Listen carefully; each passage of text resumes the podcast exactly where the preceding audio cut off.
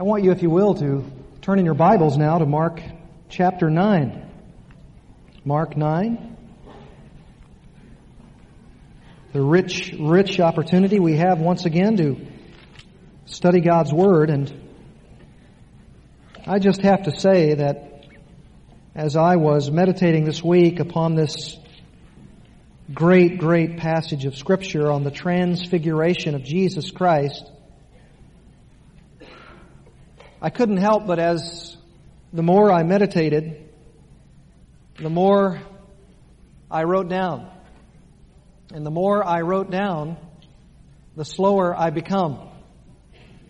And the slower I become, the longer it takes. But the longer it takes, the more holy we become. And we are embarking upon chapter nine of Mark and this tremendous portion of God's Word that speaks of a very, very unique situation in the life of our Lord and in the life of His three intimate disciples, Peter, James, and John, commonly called the Transfiguration. You follow along as I read, and I may also have us read the parallel passages in Matthew and Luke in order for us to have the full and complete setting in this one ministry in the life of our Lord. Mark chapter nine, verse two.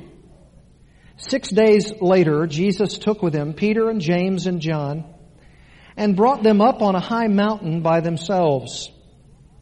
And he was transfigured before them. And his garments became radiant and exceedingly white, as no launderer on earth can whiten them. Elijah appeared to them along with Moses, and they were talking with Jesus. Peter said to Jesus, "Rabbi, it is good for us to be here. Let us make three tabernacles, one for you, and one for Moses, and one for Elijah." For he did not know what to answer, for they became terrified. Then a cloud formed, overshadowing them. And a voice came out of the cloud, "This is my beloved Son. Listen to him." All at once they looked around and saw no one with them anymore except Jesus alone. As they were coming down from the mountain, he gave them orders not to relate to anyone what they had seen until the Son of Man rose from the dead. They seized upon that statement, discussing with one another what rising from the dead meant.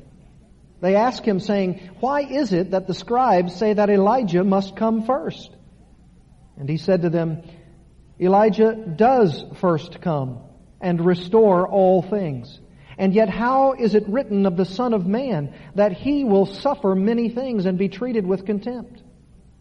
But I say to you that Elijah has indeed come." And they did to him whatever they wished, just as it is written of him. And then turn in your Bibles to Matthew chapter seventeen. Matthew chapter seventeen, beginning with the first verse.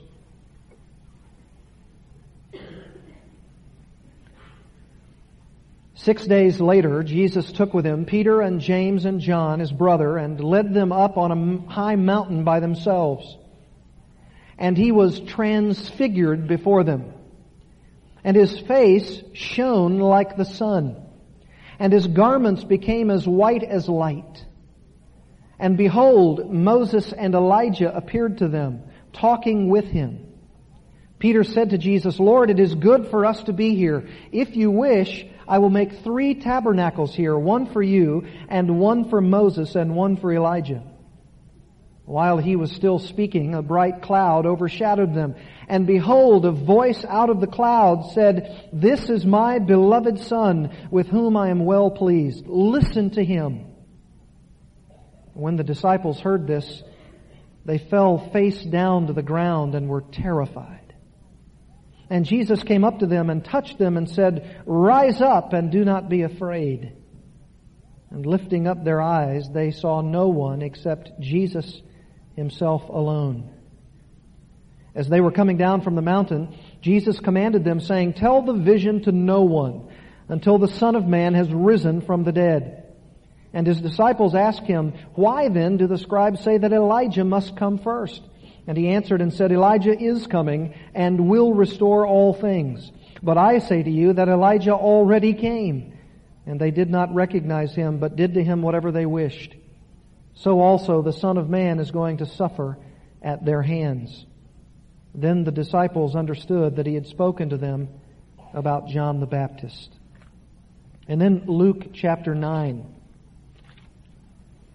Luke chapter nine, beginning in verse twenty-eight.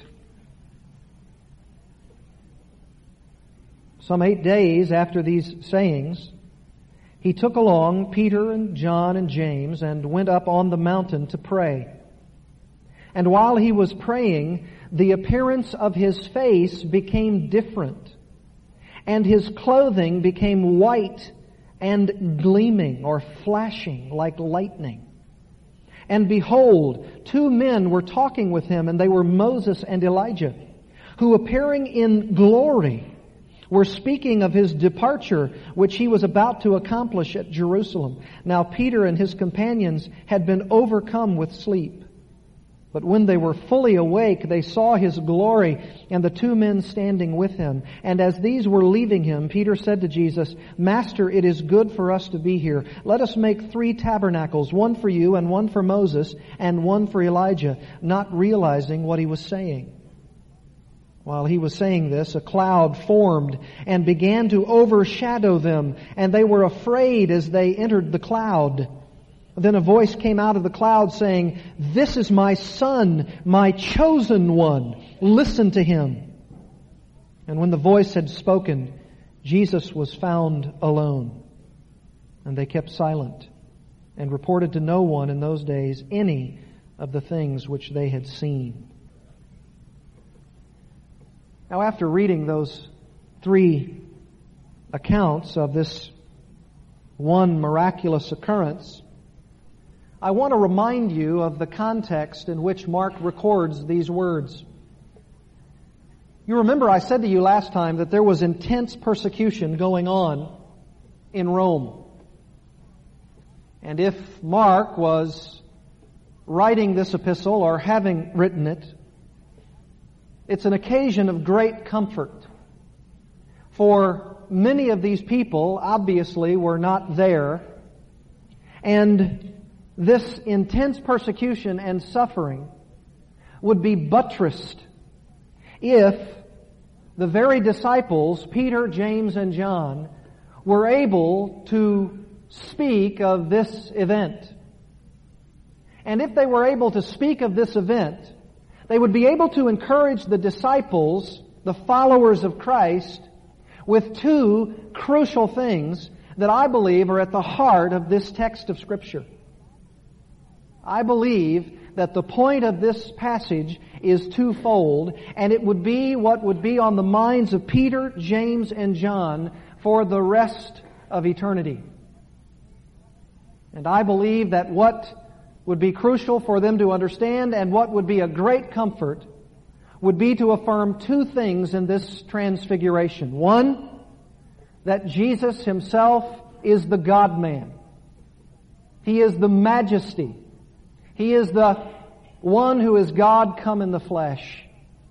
And if He is the God of all comfort, He would be able to comfort these Christians in very intense persecution. And I believe that secondly, this transfiguration account speaks of the great powerful coming of Jesus Christ at the end of the age. And that is why verse thirty-eight of Mark eight speaks of the glorious return of Christ under the power of His Holy Father with the angels. And I believe this transfiguration is stage one of that coming. It would be a foretaste of glory divine. It would be but a glimpse of what Jesus will do when He ultimately comes. I believe stage two is the coming of the Holy Spirit and the forming of the church at Pentecost in Acts two. And they saw the glory of Jesus Christ as He infused the disciples, that very band of intimate followers, Peter, James, and John, with the ability to proclaim the truth with such power that thousands came to faith in Christ. And of course, stage three is yet to come, even for us. And that is the full and complete personal and bodily return of Jesus Christ to the earth. And what I believe is being prefigured here in this transfiguration account are those two great realities. Here's what I did this week. I alluded to the fact that I had spent a great deal of time thinking through this text. In fact, so much time that I couldn't even get to the verses. Now, I know that's hard for you to understand, because I go to the verses almost every time on an immediate basis. But when you have a passage like this that is so chock full of theology, I do a disservice to you and to the ministry of the Word of God unless we are able to break open these truths in such a way that we are really understanding what's behind the intent of this passage. And so what I want to do today is to give you a theology lesson. I don't even necessarily want to preach this text. What I want to be able to do is to show you what is going on behind the text so that you understand the theology of the transfiguration of Jesus Christ and what is going on here. I could give you an exposition of these verses, which I trust we'll be able to do, Lord willing, next time. But I want you to understand the passage itself in all of its theological precision and all of its import. It is glorious. It is, it is majestic. And if we were to spend one Sunday talking about the theology behind the Transfiguration, it may very well be the only time you and I ever hear a message about such a theology. And I want to do that for you this morning. Because if this particular text and its intent was a great encouragement to the persecuted Christians of Jesus' own day, how much more would it be for us?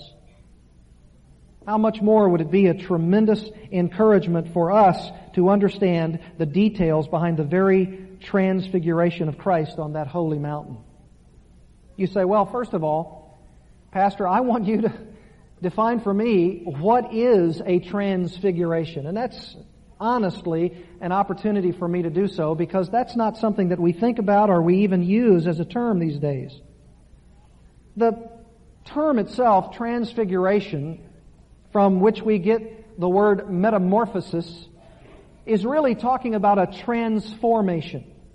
It's really talking about someone as a figure, as a person, like the person of Christ, who is being supra-transformed. Something about even his facial feature, as we read in Luke's Gospel, was being made different before the very eyes of the disciples. Now, we don't know, obviously, because we weren't there, what it looked like, but what we do know is that the testimony of Scripture says that somehow and in some way, both with his clothing and with his person, especially his face, he was transformed or transfigured. From somehow in the natural dimension as a man to look to, like you and I would, to someone who had some sort of supra-terrestrial transformation to his face. Literally, the changing of his face to somehow allow the disciples to see that it was not just a man who was in their midst. That what or whom was in their midst was in fact God Himself. That's the transfiguration. That's what it means. And it is, it's a fulfillment of what Jesus had just said in verse thirty-eight of Mark eight. He said, "For whoever is ashamed of me and my words in this adulterous and sinful generation, the Son of Man will also be ashamed of him when he comes in the glory of his Father with the holy angels." You see, he's talking about glory. And he's talking about his second coming. And the Bible says in chapter nine, verse two, six days later. And I believe that's the very fulfillment of what he says in verse one. "Truly I say to you, there are some of those," read in Peter, James, and John, "there are some of those, you three men, who are standing here, who will not taste death until you, these three, see the kingdom of God after it has come with power." And I think the very transfiguration itself is the first stage of that coming with power. They saw it on his face. They saw it identifiably in his clothing. And it was brilliant. And what that is teaching us is that that can only occur with the God-man. Jesus Christ is God. He is deity. You know, we could go to a lot of other passages, and we have on Sunday nights in our Defending Your Faith series, and we've talked about how to explicitly and implicitly defend your faith with regard to the deity of Christ. But this is as great a text as there is, because this is the transfiguration of some who might believe he's only a man to show us unmistakably that this is not just a man, this is God come in the flesh. And when that flesh is torn away and with that glory protruding, we can see that this is something glorious. This person is someone who is majestic. And it proves to us that Jesus is who he claims to be. And not only that, but secondly, we see this statement of the coming glory and power of our Lord Jesus Christ, and he says unmistakably, this is that. And this is this is profound. I, I don't know that I've ever seen this in this passage as much as I studied it this week. And that's what I want to do for you this morning. I want to tell you about how this passage affirms the deity of Christ, his majesty, and secondly, how it affirms that Jesus is talking about his very glorious second coming. You say, how are you going to do that? By many, many allusions, by many, many statements that are made here that will just blow our minds as to what is being taught behind the scenes.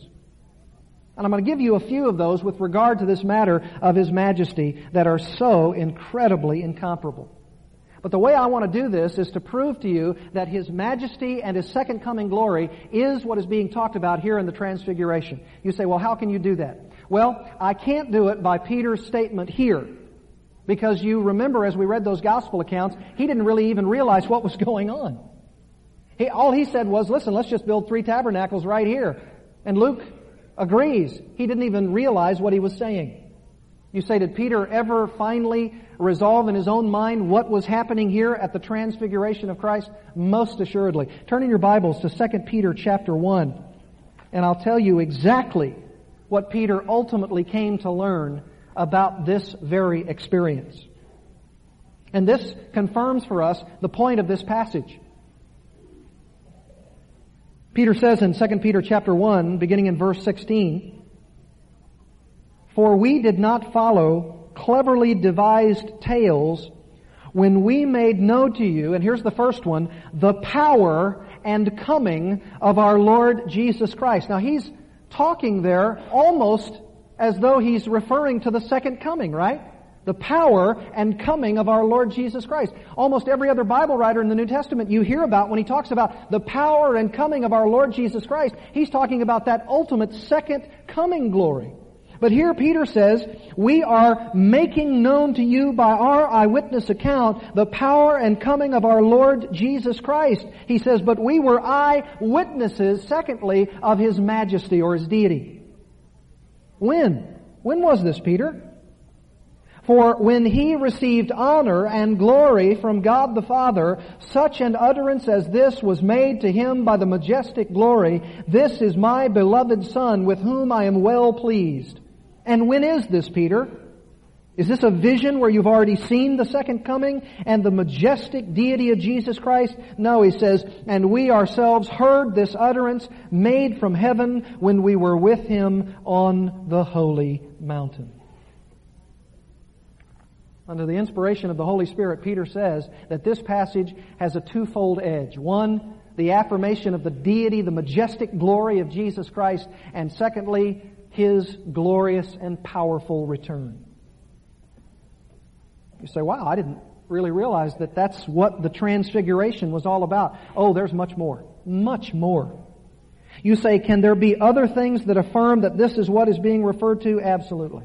First of all, let's take the majesty of Christ, the affirmation of his deity. What in this text of Mark nine gives us the facts about the confirmation or the reality of his deity? Well, let me give you a couple of them. Number one, when Jesus Christ is referred to here as revealing himself to Peter, James, and John, It is the exact parallel of God the Father revealing Himself to Moses on Mount Sinai. You say, where is that? Turn in your Bibles to Exodus chapter twenty-four, and we'll see this very plainly.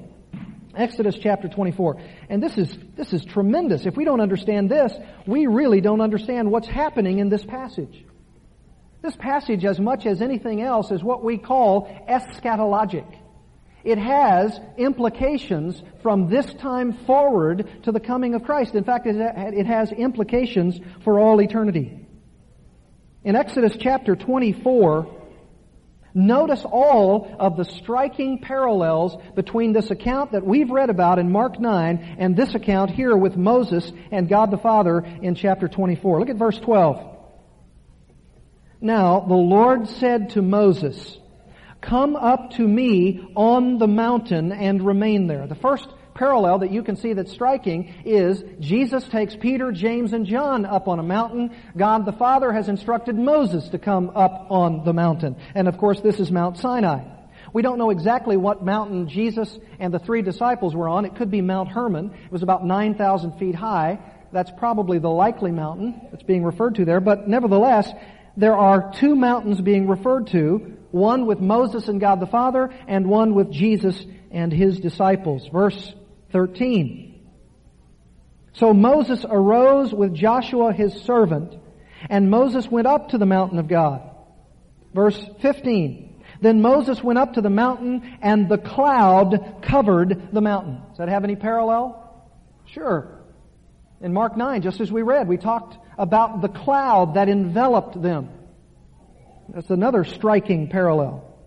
And in verse sixteen, the glory of the Lord rested on Mount Sinai. And where does the glory of the Lord rest on Mount Hermon?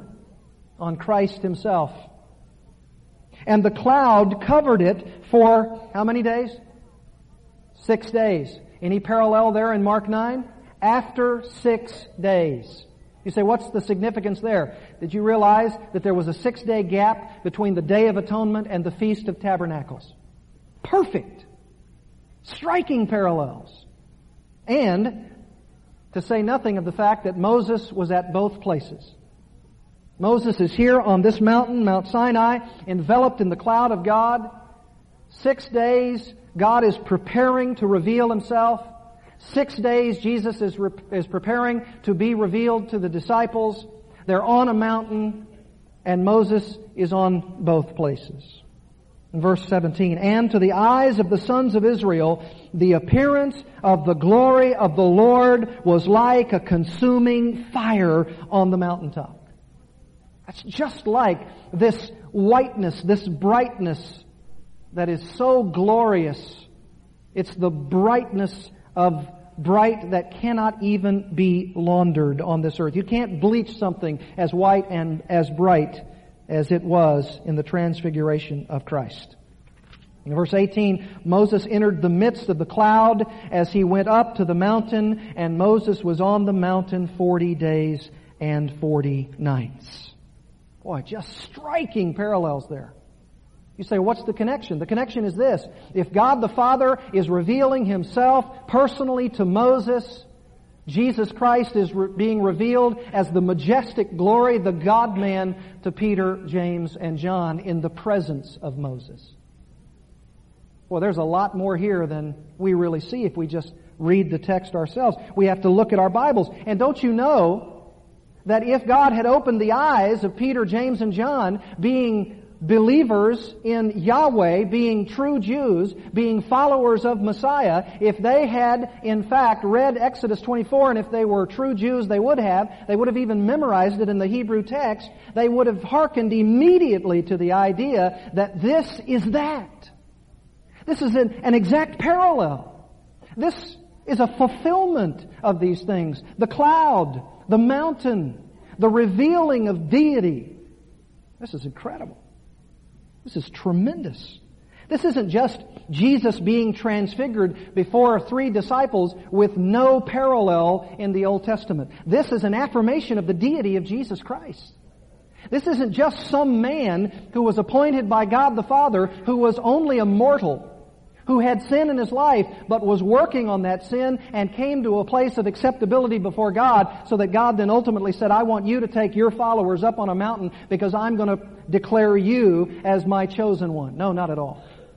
This is an opportunity for Jesus to be revealed as the God-man, as the sinless one, as the chosen one.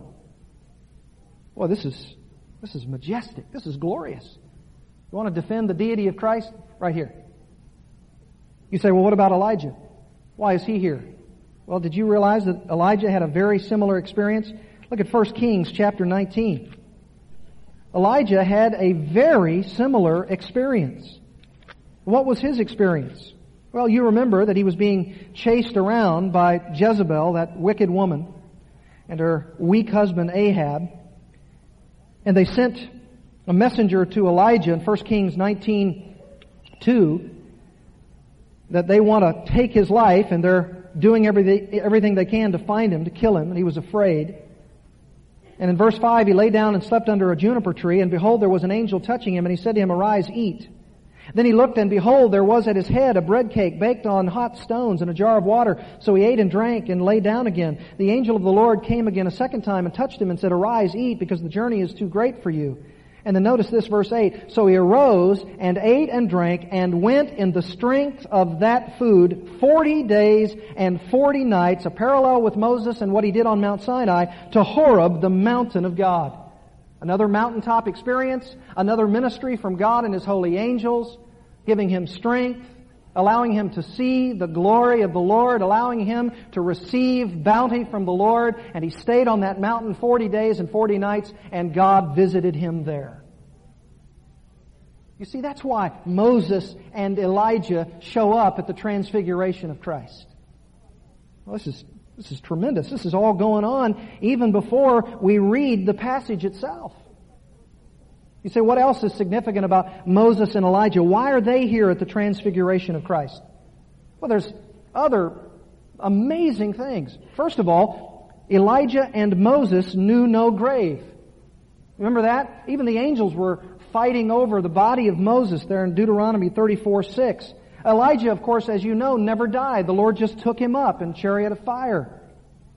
The law of Moses came down from Mount Sinai. God had given him that law. So he was representative at that transfiguration of the law of God. And Jesus was transfigured before him because he was the one who perfectly fulfilled the law. Elijah is there as the great prophet because in the last chapter of Malachi, right before we go into the intertestamental period and right before the New Testament, Elijah comes as the great prophet. Elijah is the one who was prophesied. He is going to come and restore all things. And he comes there before Jesus and the transfiguration because Jesus is the ultimate prophet. That's why God the Father says, this is my beloved Son. Listen to him. Listen to the prophet. Listen to the great prophet. That's an allusion to Deuteronomy eighteen. There will be a prophet, God says, and I will send him to you. And that prophet is none other than Jesus Christ.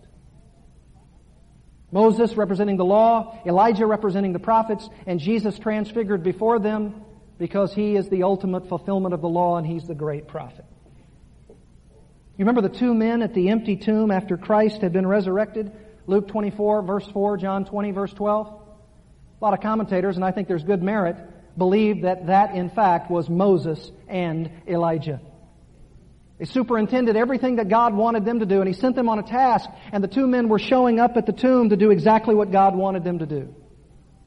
Again, confirming the idea that Jesus Christ not only transfigured at the mountain, but raised from the dead to confirm that He is the Son of the living God. You remember the two men at the ascension of Christ in Acts chapter one, verse eleven? Most people believe Moses and Elijah.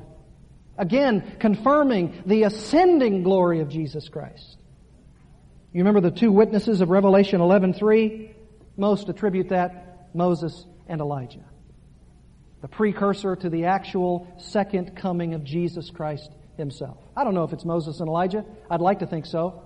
They're certainly the greater candidates, probably, than anybody else. Boy, all of that just shows me in unmistakable language that the transfiguration of Jesus Christ, it is unique, it is phenomenal, it is majestic, and it affirms His deity. There's another attributable cause to this. God himself. You say, well, listen, Moses and Elijah, it's good to have them around. You know, if you're going to have a transfiguration on a mountain and you want two guys to come, have Moses and Elijah show up. That'd be pretty good company. But if you want to have someone to show up to affirm who Jesus is, you have the voice of God the Father himself saying, this is my beloved Son, my chosen one, listen to him. Boy, if you were there, what would you think? You're Peter, you're James, you're John, you're standing there and you're half asleep, and then all of a sudden this majestic glory is being revealed. This face is shining whiter than any white. The clothes are flashing like lightning, and then you hear this, this cloud enveloping you and Jesus himself, and then this voice saying, this is my beloved Son. I bet it was a bass voice.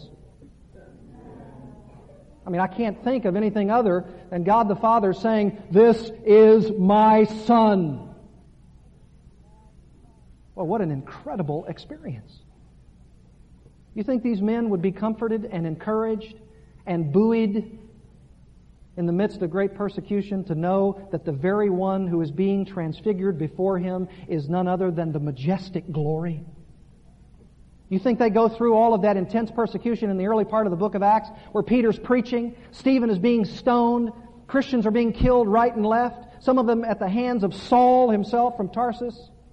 And every time they preach and every time they teach and every time they're thrown into prison, they are hearing of the matchless glory of the transfiguration on that mountain. Men, don't give up. Don't give up for one moment. Peter says, I have seen his glory. I think that would encourage me, wouldn't it, you? If you saw the glory of Jesus Christ shone like the sun never could shine, you think you could handle persecution? I think you could. Oh, this is a great text on the deity of Christ. He's no mere man. He is God in flesh. You say, what else? Is there any other parallel? Absolutely. Remember that symbol of the cloud? Oh, I wish we could go into it. Exodus twenty-four, we read about the cloud, God's very presence visiting his people. Exodus chapter sixteen, verse ten. Exodus chapter nineteen, verse nine. Exodus chapter thirty-three, verse one. All attest that God used as an instrument to convey his presence the cloud of protection. All the way through the Exodus wanderings, God's cloud of protection, his very presence was visibly manifested. Well, a lot of us would say today, is God here? Is God anywhere around? Is He, is He speaking to the church? Is He comforting believers? Is He around for my trial and my test? Boy, the children of the Exodus understood that this cloud was the very manifest presence of God himself. He met all their needs. He gave them grace and mercy. He fed them manna from the wilderness. And when you are up on that mountain, and if you have all of that data in your mind with Peter, James, and John as faithful Jews, and you see that cloud enveloping you in Christ, what's going to be your thought? This is God. God has enveloped us. God the Father is speaking. I think that this man who is shining brightly before us, he is deity. Boy, this symbol is tremendous. All the way through the Old Testament. Psalm ninety-seven two. All these passages speak of God's presence in the cloud. And almost every time it speaks of God's presence, there's this tripartite formula. I will be their God, they will be my people, and I will dwell in the midst of them. Boy, what an encouragement. What an encouragement in times of great persecution. What an encouragement for all time. That He is our God, that we are His people, and He promises us, I will dwell in the midst of you. You know how He dwells in the midst of His people today? It's not with a visible, manifest cloud. That's not necessary for us. God does not believe that's best for us. What He believes is best is to actually give us the indwelling presence of the Holy Spirit. Boy, what a comfort. What an encouragement. I can go through any trial, any test, any difficulty in this life. If I know I have the indwelling presence of the Holy Spirit, I will be your God. This is... This is the transfiguration understood to the max. This is great. Now you know why I was excited all week.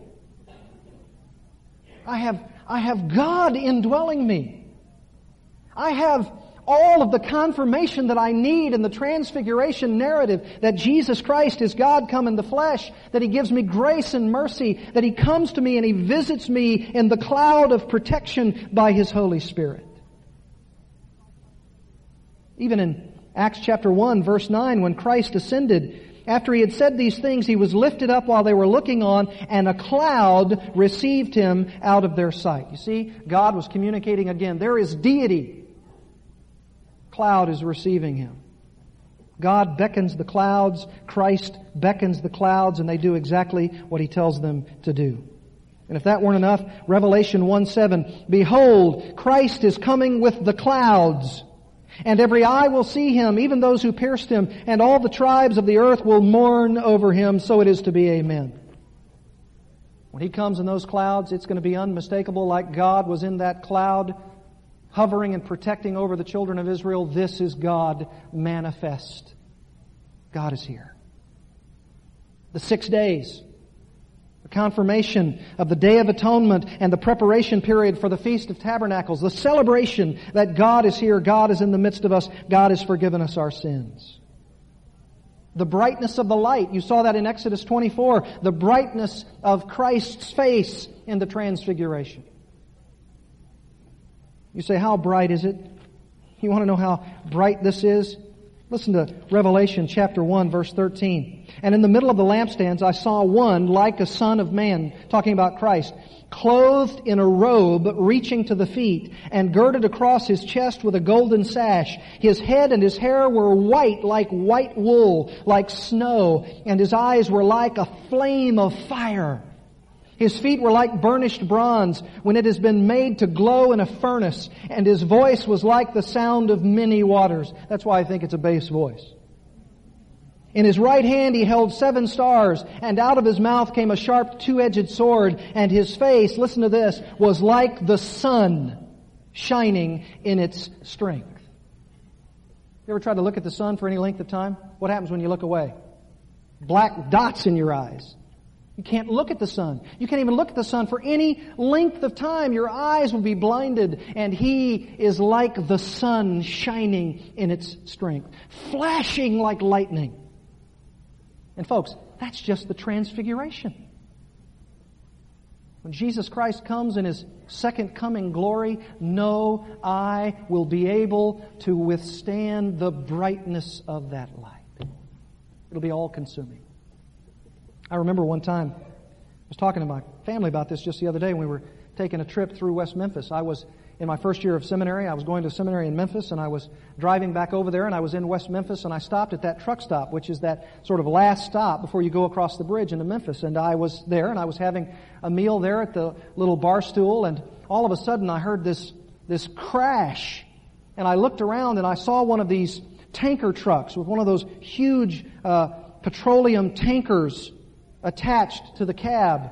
Could have been gas or oil. I don't know exactly what it was, but I realized that what happened was about a hundred yards off from the exit to the truck stop. He was going too fast, and he couldn't negotiate the turn, and the sloshing and the imbalance of the fuel caused his tanker to tip over, and when it did, it immediately burst into flames.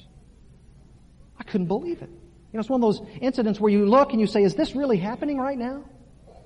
And immediately I pointed, I was the first one to see it, and I said, look!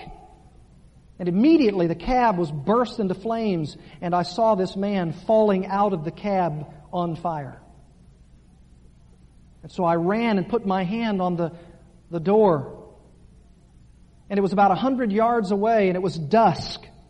The sun had just peaked, and as soon as I put my hand on the handle, it was too hot even to touch. And it was about one hundred to one hundred fifty miles away. There must have been a full set of fuel in that tanker. And so we grabbed some wet towels, and we tried to put those towels on that that handle. And when we did, we pushed open the door just a little bit. And as soon as we pushed open the door, it was like a vacuum, and all of that heat just sucked right into the to the place, and we couldn't even go out. We were prevented. The, it was too hot. And all of us just stood in stunned silence as we watched that entire tanker burn up completely. I've never forgotten that. And I've thought to myself, what is going to be the flaming fire of the coming of Jesus Christ? So hot, so intense. And for us, we'll have the seal of protection. It'll be for us glorious, lovely, wonderful. We'll see Him as white, and that'll be the sign of perfection, sinlessness. And we'll embrace it. And for the others, it'll be the sign of judgment. It'll consume them. You know what this Transfiguration is all about? It's all about the holiness of the chosen one. The whiteness, the brightness, the flashing of light, the sun shining in His face. You say, well, is that just affirming His deity? Oh, it's much more than that. It's affirming His second coming. Because that's just a foretaste of what's going to happen. This text is really telling us that when He comes with the power of His Holy Father and with the angels, it'll be the actual coming of the ultimate Elijah, the ultimate prophet. You see, Elijah did live at that time, and God took him up, and he returned to this mountain. And that is true, but there's one greater than Elijah, and his name is John the Baptist, and that's who Jesus is referring to. And they did to him whatever they wished, and they killed him. But there is one who is greater than the first Elijah, and greater than the second Elijah. In fact, he's the ultimate Elijah, and that's Jesus Himself. And when He's transfigured before those three men, they know unmistakably. You say, do they know that? Well, not at that time. That's true. Their eyes were blinded enough, either by their own sin or by God's decree or both, that they don't understand at that moment. In fact, a little longer in that Mark nine passage, when He speaks of His death before His second coming, it blows their mind. They don't understand what He's talking about. And it says, what does He mean about dying and rising again? You'll say, well, what, what is He referring to here? What, what is He talking about? He's talking about verse thirty-eight, when He comes in the glory of His Father with the holy angels. And this is a foretaste of that. This is stage one. And they're going to see it in greater brilliance when they need to understand it at Acts two. See, they can't understand what's going to happen in Acts two here at the Mount of Transfiguration. They don't understand it. They're not ready to yet, but they will. And I'm sure that at Acts two, they at that time do not fully understand the second coming blazing glory of Jesus Christ until they come closer to that event. You say, does Peter ultimately understand that? You bet he does. Before he dies, he understands that, and he understands that under the inspiration of Scripture. Remember I shared with you Second Peter one, verses sixteen and seventeen, where he says, we are eyewitnesses of the coming of our Lord Jesus Christ. Notice what he says in chapter three of that same epistle.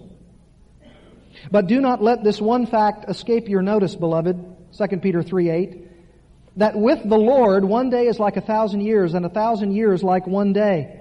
The Lord is not slow about His promise, as some count slowness, but is patient toward you, not wishing for any to perish, but for all to come to repentance. The day of the Lord will come like a thief, in which the heavens will pass away with a roar, and the elements will be destroyed with intense heat, and the earth and its works will be burned up. He's talking about the new heavens and the new earth. Christ is going to come back. He's going to obliterate that which we know now. He's going to recreate a new heavens and a new earth, something we can't even understand, we can't even comprehend. Peter says it's coming. And you say, what's the ultimate point of the transfiguration narrative and a passage like this? He gives it in the next verse, verse eleven. Since all these things are to be destroyed in this way, what sort of people ought you to be in holy conduct and godliness? You say, what's the application of affirming the second coming of Christ? It's not just to affirm that He's one day going to come. We know He's going to come. Scripture says it. The Transfiguration speaks to it. But the ultimate application is, what is your life like and what is my life like as a result of knowing Jesus Christ will return? Is your conduct holy? Are you godly? Are you looking, verse twelve, for the hastening of the coming of the day of God, because of which the heavens will be destroyed by burning and the elements will melt with intense heat? But according to His promise, we, we believers, we are looking for new heavens and a new earth in which righteousness dwells. You see, you're being prepared for something, and so am I. And we need to practice a lot for when righteousness dwells. A lot of practice. A lot of holiness. A lot of, a lot of conduct that speaks of Christ. In fact, he says in verse fourteen, "Therefore, beloved, since you look for these things, be diligent to be found by him in peace, spotless and blameless." Now, folks, I'd call that holiness. Spotless? Blameless? No one can place any blame on the character of your life. You're spotless. You're sort of like that person in Revelation that has the white linen that speaks of righteousness, that speaks of purity. That's, that's the great relevance of affirming the second coming of the deity of Christ, whether it's in the Transfiguration narrative or anywhere. What kind of person am I in light of the fact that Jesus said he's going to return? And what kind of person am I who says, I believe that Jesus is Lord? Well, do I live that way? You see, we as evangelicals, we'd say Jesus is Lord. It's doctrinally true. It is absolutely and indefatigably true. And if it is true, you don't just affirm it as doctrinal truth. You apply it to your life. You say, Jesus is my Lord. Remember we sang that song? We exalt you as King and proclaim you as Lord. Your people will we be. We will be those kinds of people. You say, well, the difficulty with all this is that I need help. Well, you just, quote unquote, happen to have the resident truth teacher, the Holy Spirit, who indwells you. So that every time you fall, you confess it and forsake it, and He picks you up. And every time you sin, you confess it and forsake it, and He gives you grace. The Holy Spirit, in concert with the love of Jesus Christ and the hope of your calling given to you by the electing grace of God the Father, we can look at that Transfiguration narrative and say, I not only believe it, but I'm living in light of it. You say, well, that's Jesus Christ and His Transfiguration. He's unique. He's the unique one. Well, isn't it interesting that that word metamorphosis that's used there to refer to Jesus Christ is actually the same word used in Romans chapter twelve, verse two, for us. Listen to it. I urge you, brethren, by the mercies of God, to present your bodies a living and holy sacrifice acceptable to God, which is your spiritual service of worship. And do not be conformed to this world, but be metamorpho, but be transformed, be transfigured. How?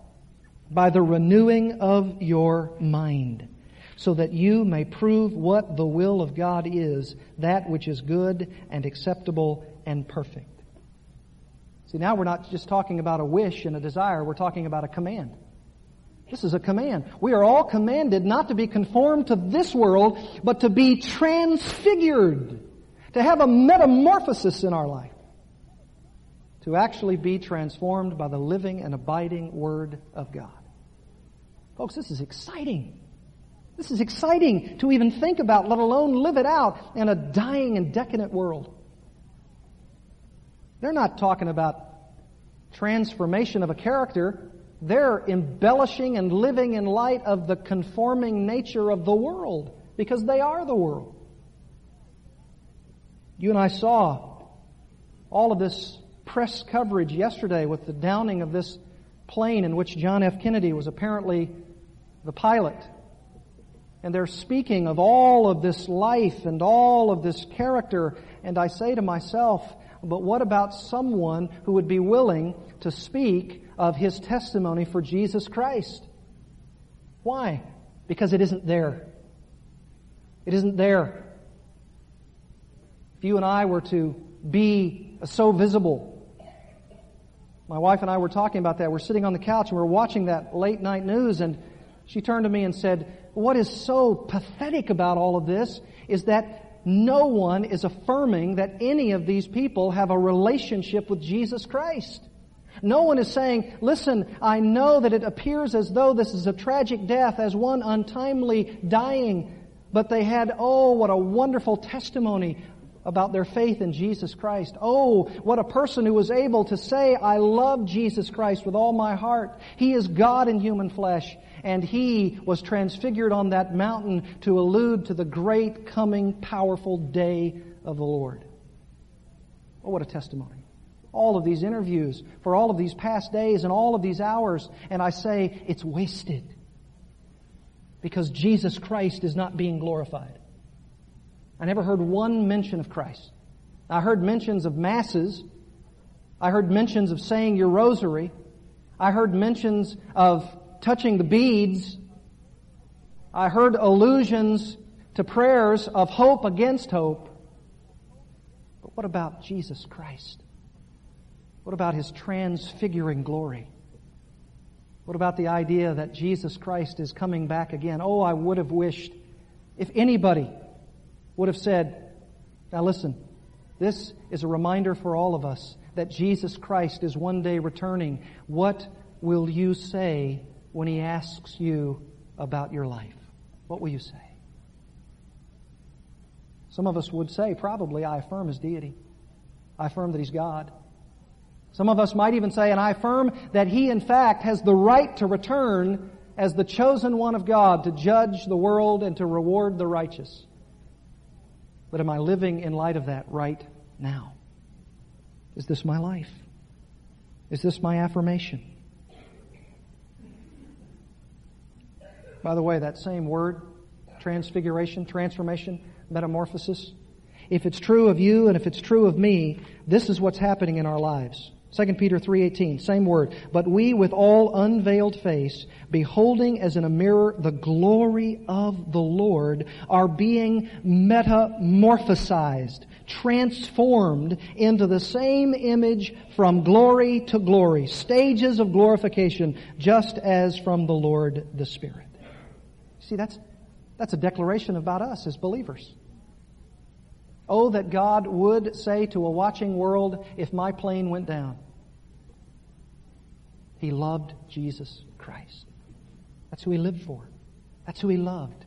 That's who He told everyone around Him about. And if there's anything to say about Him, it's that He preached Jesus Christ and Him crucified. I want you to bow your heads this morning. And when you do, ask yourself, is this my life? Is this my transfiguration? Oh, it's unique to Christ in terms of His deity and His second coming glory. But am I being metamorphosized? Am I being transformed? Is my countenance changing? Is my character changing? Is my heart, my attitudes, my thoughts, my desires? Am I growing in Christ's likeness? Am I being transformed from one level of glory to another?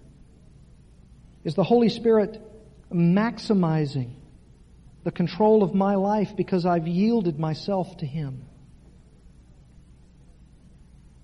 Oh Lord, if we don't learn anything else about the transfiguration of Christ and its implications today, today is what we must learn, because tomorrow is not promised. Each day has enough trouble of its own. Christ could come back even this very hour. Am I ready to meet Him? If He would ask me about my allegiance to Him, what would I say? If He were to come in that full and blazing glory, would I cower at His presence?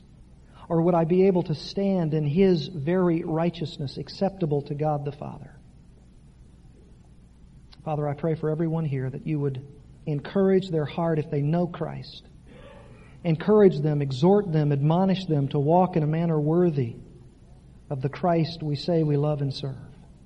I pray that for my own life, that I would be growing because I understand the implications of what it means to understand the transfiguration of Christ, to understand His Holy Spirit, to understand His second coming. Father, I also pray for those who are in our midst who don't know Christ, who have been searching, or for those who have never searched. I pray that you would give them Christ. Allow them to recognize their sin. Allow them to confess it and desire to forsake it.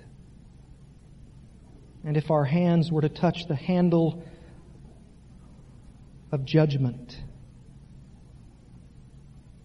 we pray that it would not be so hot and so fiery, but that it would be the hand of Jesus Himself touching the wrath of God on our behalf, taking our sin upon Himself. And by believing in His name, be declared righteous in His sight. I pray that you would bring to the prayer room those whom you have destined from eternity past. In Jesus' name, amen.